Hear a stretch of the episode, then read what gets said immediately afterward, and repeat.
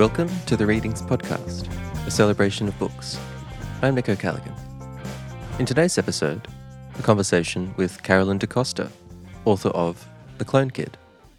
In this fictional but frank account of Sydney's medical profession, de Costa explores the possibilities, risks, and implications of human reproductive cloning, with the reminder that though the techniques may currently be banned, the technology to develop human cloning is already right here.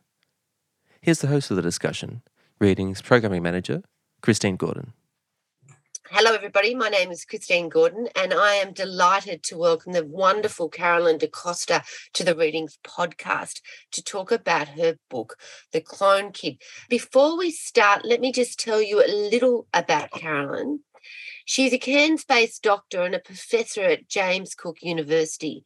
She's published numerous healthcare books for women and several works on medical topics for non medical readers. And that's important when we start thinking about this novel that she has written, The Clone Kid, which is a carry on, if you like, a partnership with her first novel, The Clone Baby. Carolyn, welcome to the Readings Podcast.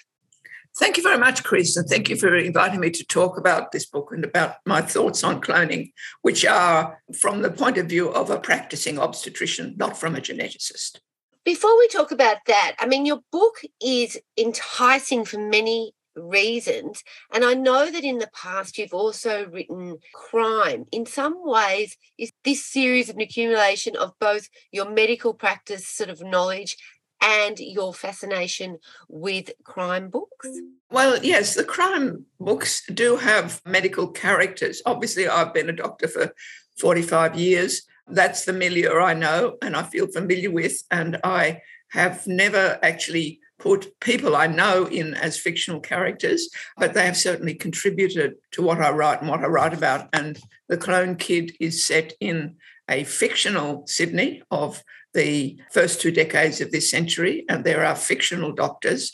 But I've tried to make it as real as possible for the reader to get the message across that, look, cloning is not that far away from the technology that is currently available for treating couples with infertility and possibly producing children who don't have rare genetic abnormalities which may be present in, in a family. This is highly theoretical, I, I certainly emphasize at this stage. If I was in an elevator with you and you had two to three minutes to sort of pitch this idea of the clone baby followed by the clone kid, what would you say? What would, would be your statements around this series? Yes, well, Clone Baby, I wrote fairly soon after I heard about Dolly the sheep. Uh, Dolly the sheep was the first mammal cloned from another sheep. And uh, I was very struck by this. This is at the end of the 1990s and the beginning of this century, that if this could be applied to humans, it had a lot of implications, but it certainly had the potential to help with problems of infertility.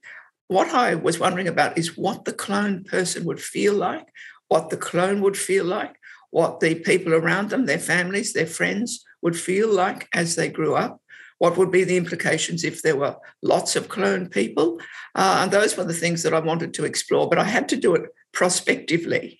And I, I, did this nearly 20 years ago, and it was a very slim volume that was not widely read at the time. And then I thought quite a lot about the whole problem and the whole matter as I went on practicing obstetrics and gynecology, because we've had introduced in that time a whole lot of new tests of the fetus during the pregnancy. And we know a lot more about the fetus than we did at the time I wrote the Clone Baby book. And that's giving us more and more information about the fetus, and most of it is straightforward medical. But there are some aspects of the testing we have uh, which are a little bit more frivolous and driven by consumer demand. For example, there's now quite a growing industry for people to go and look using ultrasound in premises which are not medical to watch their baby in utero. And that is here to stay. Increasingly, different medical conditions are being found out through this. And it also has the potential to provide genetic information like the color of eyes, the color of skin, what this fetus might look like when the embryo is just the size of a grain of rice. It just is it's so extraordinary, Carolyn. It, it just blows my mind. And I imagine that over the last 45 years of you being in the medical profession, you've seen extraordinary changes. But this concept of cloning is not a new one. I mean, we saw it in so many of the early literature of the 1900s. When you think about Frankenstein or Jekyll and Hyde, that whole idea that you can create something that is yours. And always in those early sort of novels, these creations have come from a place of longing, of loneliness. Is that something that defined the way that you were going to be writing about this particular novel, about the clone kid? I think I wanted to make the point that this is different because we already do have labs which are quite legitimately performing research in therapeutic cloning, which is the growth of cells from embryos into stem cells, which may develop into tissues which can be used to replace that. For example, in people with living with diabetes, they have a deficiency of cells in their pancreas producing insulin. So there is work going on to develop that kind of tissue from therapeutic cloning. But the same principles could be applied to producing a whole human being. Uh, and we also have now have IVF. I have seen IVF uh, in the time that I've been an obstetrician and gynecologist grow, grow from an impossible dr- dream. We didn't think it would happen. And now it's a billion dollar industry that results in the birth of three to 4% of Australian babies each year. So when I'm not talking about the kind of Star Wars cloning, large numbers of fully developed uh, adults armed to the teeth appearing from another galaxy. Uh, I'm talking about what is happening right now in laboratories around the world uh, that may develop into the possibility of actually cloning humans. And should we be thinking about this before it becomes a reality? So I'm interested in this sort of concept, Carolyn, that you have created this series, The Clone Baby and The Clone Kid, out of perhaps not the influences of earlier literature, but actually of sort of mm. factual evidence of what you're seeing in your work practice and the sort of the journey that the medical profession has been taking over the last 40 years. If you were speaking to someone that was in primary school and knew nothing about the medical profession at all or about the laboratories, can you tell me a little bit about the actual techniques of cloning a human? You've seen it happen in a sense with IVF, but can you take us very briefly on a sort of a little lesson on the actual techniques? Yes. So to produce a clone, yes, you would take a cell uh, from a, a, human that you wish to clone yeah. uh, and remove the nucleus from that cell. That, that cell uh, has all its DNA for every single bit of it coded in the nucleus. So you remove the nucleus and you also find yourself a fertilized egg, which uh, can be done from an IVF laboratory, and remove the nucleus from that egg. And you put the nucleus from the human you wish to clone into the fertilized egg. Uh, that is the step that has to take place in the laboratory. Uh, you then place that fertilized egg into a woman, into the uterus of a woman, in the same way that is done all the time in IVF clinics and it settles into the uterus the way it does with normal conception and it grows in the uterus. And so gradually it turns from one cell into two, into four, into eight, and then into millions and millions of cells, develops into a baby, and the baby is born uh, in the normal way. And then the baby grows up into be a person who physically resembles the person who has been cloned. So it's, it sounds simple. It is much more complicated than that, obviously, in terms of the techniques.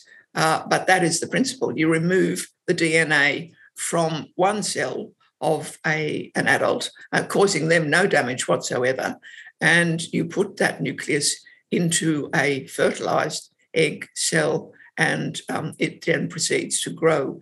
What the directions are from the DNA, from the nucleus in the new cell, and it turns into a, uh, a fetus and then an infant.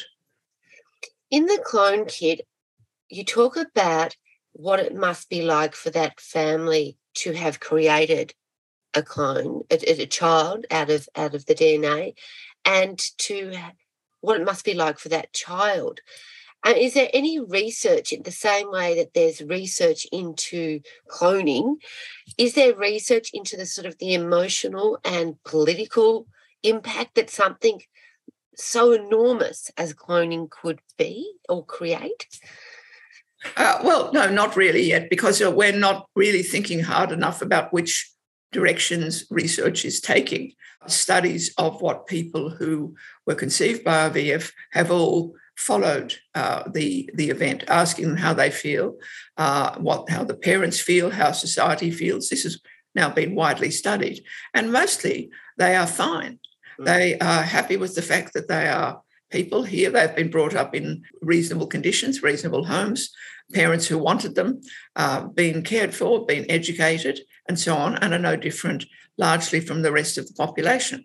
Not everybody uh, has felt exactly that way. Some people have had uh, quite a lot of things to say about the process by which they were um, created and brought into the world. Uh, but they, it was done retrospectively. I think we should use the knowledge we have of those things to just have a bit of discussion around the, the concept of cloning and how a clone may feel about being cloned, um, particularly if they are going to be in some contact with the person they were cloned from. Of course, of course. That's so. Uh, that's what I'm sort of interested about because, in some ways, your book, your novel, The Clone Kid, is almost a test case in a way of um, that type of reaction, like that, that type of consideration. How will the family, how will the people around, how will the child itself feel if they've come from this place of creation as opposed to, you know, a, a sort of a, a larger percentage of the population? Did you enjoy writing about that? Was this what, what was sort of the the aim in a way of you writing this novel and what did you enjoy the most about the writing process well, I enjoyed writing about it because I enjoyed my characters, which I do when I write crime fiction too. And I have a gynecologist who is the main protagonist uh, in a way, although the clone kid himself is also an important yeah. uh, character. And I felt I knew the gynecologist. I didn't entirely approve of him. Um, uh, I reckon you've met a few of those sort of characters in your time. Oh, well, yes, but he's not based on any particular person, Chris. Um, You're very kind. Uh, but he is, um, I suppose, narcissistic, ambitious enough to set about trying to clone. He is a doctor in Sydney. Uh, when we first meet him, it's in the 1990s. He succeeds with what he, uh, because this is fiction, I can make him succeed. Uh, he succeeds in cloning uh, his own son, who has sadly died, and this has been the motivation for it. Uh, and this is one of the uh, situations where I felt that we would be thinking uh, would people be wanting to clone someone who they loved, who had died? Uh, and how much would that be with the idea of replacing that person, which I thought was probably something that could happen and should be explored before then. How would the clone himself feel?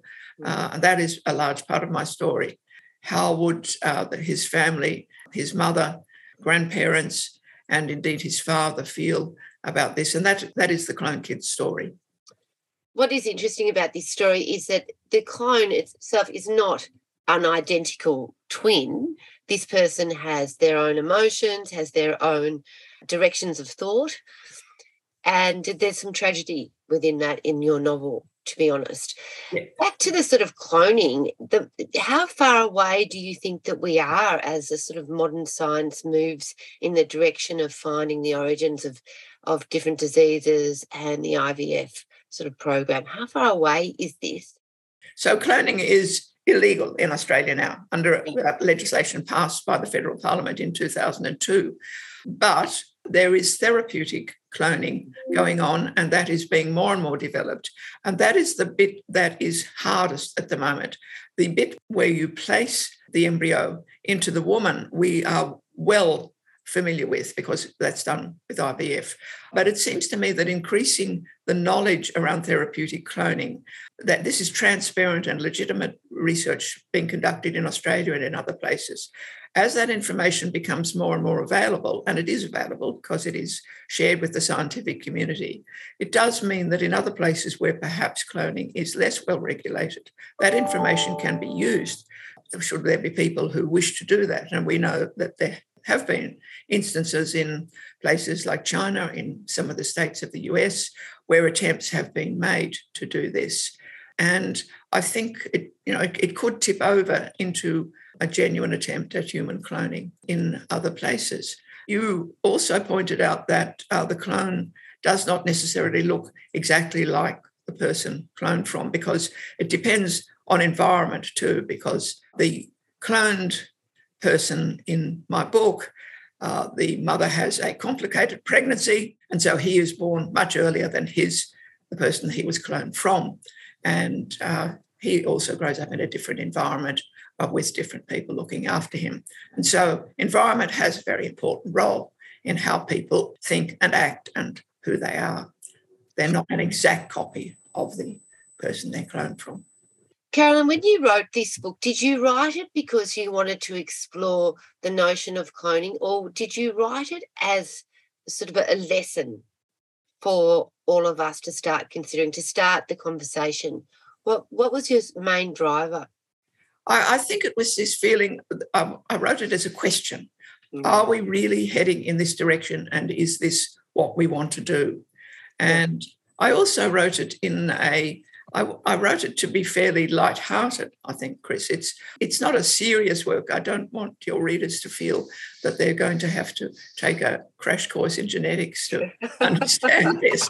Um, I wanted to do it from the personal point of view, and I also wanted to portray, to a certain extent, the Sydney medical profession, which is something I was familiar with because I worked there for many years.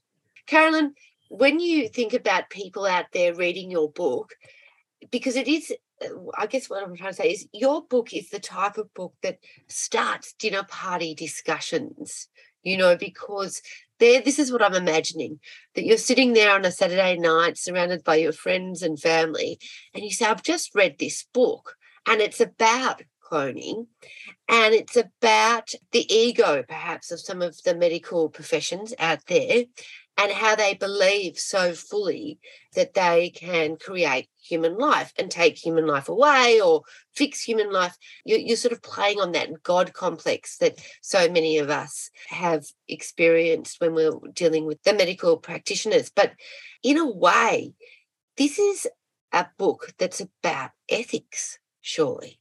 It's about how much money, how much energy do we spend on doing something like this? Would you agree with that as a statement? Yes, totally. And that is one of the motivators for my character, who's called uh, Malcolm, Dr. Gledhill, uh, the possibility of worldly success if he succeeds in producing the first human clone. That is a very strong motivating factor in his decision to uh, attempt cloning. And you were sort of playing in a way when you were writing this character of Malcolm Shorley with different practitioners that you've met over the time that feel so that are so comfortable with their the role that they're playing in, in uh, enhancing humanity. But yet, your work has been about women your whole life. You have studied the female forms and how females give birth and or don't give birth that's been your total sort of life's work. I, I, just like that kind of contrast between the work that I know that you have done and been celebrated for, and we're all as so grateful to the work that you've done, Carolyn, to this sort of this other type of medical practitioner that has been driven by the need for admiration or the need for immediate success. If we go back to this dinner party, and there we are, and we're talking about your book, and and we're talking about the medical practitioners. That's one side of this story. Is is that all of our experiences of being in the medical field, but then there's the other side, and this is the one I know that's been the greater driver for you in that sense. Is is this what we need to be spending our research money on? Is this a practical use of funds that we would consider cloning humans? And as you say, it's illegal here in Australia, but that sort of research that is beginning all over the world. Is it something that you approve of? Uh, no, I think there are much more pressing needs, uh, medical needs uh, for the people who are already on the planet. Uh, as you've identified, Chris, uh, that money should be spent on. Um, and at the moment, the research which is being done here is absolutely uh, legitimate and transparent trying to develop stem cells which can then turn into tissue and organs for people who have conditions where these have been damaged or lost with trauma. And I think that that is quite legitimate. But I am concerned at the increasing use of technology to look at the fetus and find out things about the fetus, some of which, such as ultrasound, looking just at meeting the fetus rather than uh, for medical purposes, knowing the sex of the fetus when there's no medical reason for that, and the possibility of more non medical and trivial information about the appearance of the fetus mm-hmm. um, may become commonplace. And uh, is that where we want to go to? That is the question I'm asking. It is. And that's where the dinner party gets a little rowdy, I think, Carolyn. Gets a little rowdy. yes. Well, it would be good if people were talking about it more. Yeah. And mm. that's pretty much the aim, in a way, is that you are posing these questions to us as a society and saying, you know, it's in your hands. Where does this sort of direction go? The Clone Kid is a startling book for the, all of those that want those sort of discussions in their dinner parties. It's the type of book that you read and you read it to discuss further, to consider your own position. It's as if a line has been drawn on the sand. At one end, we have no medical intervention, and at the other end, we have bubbling baby at the other end that's been cloned. Where do you stand on that line?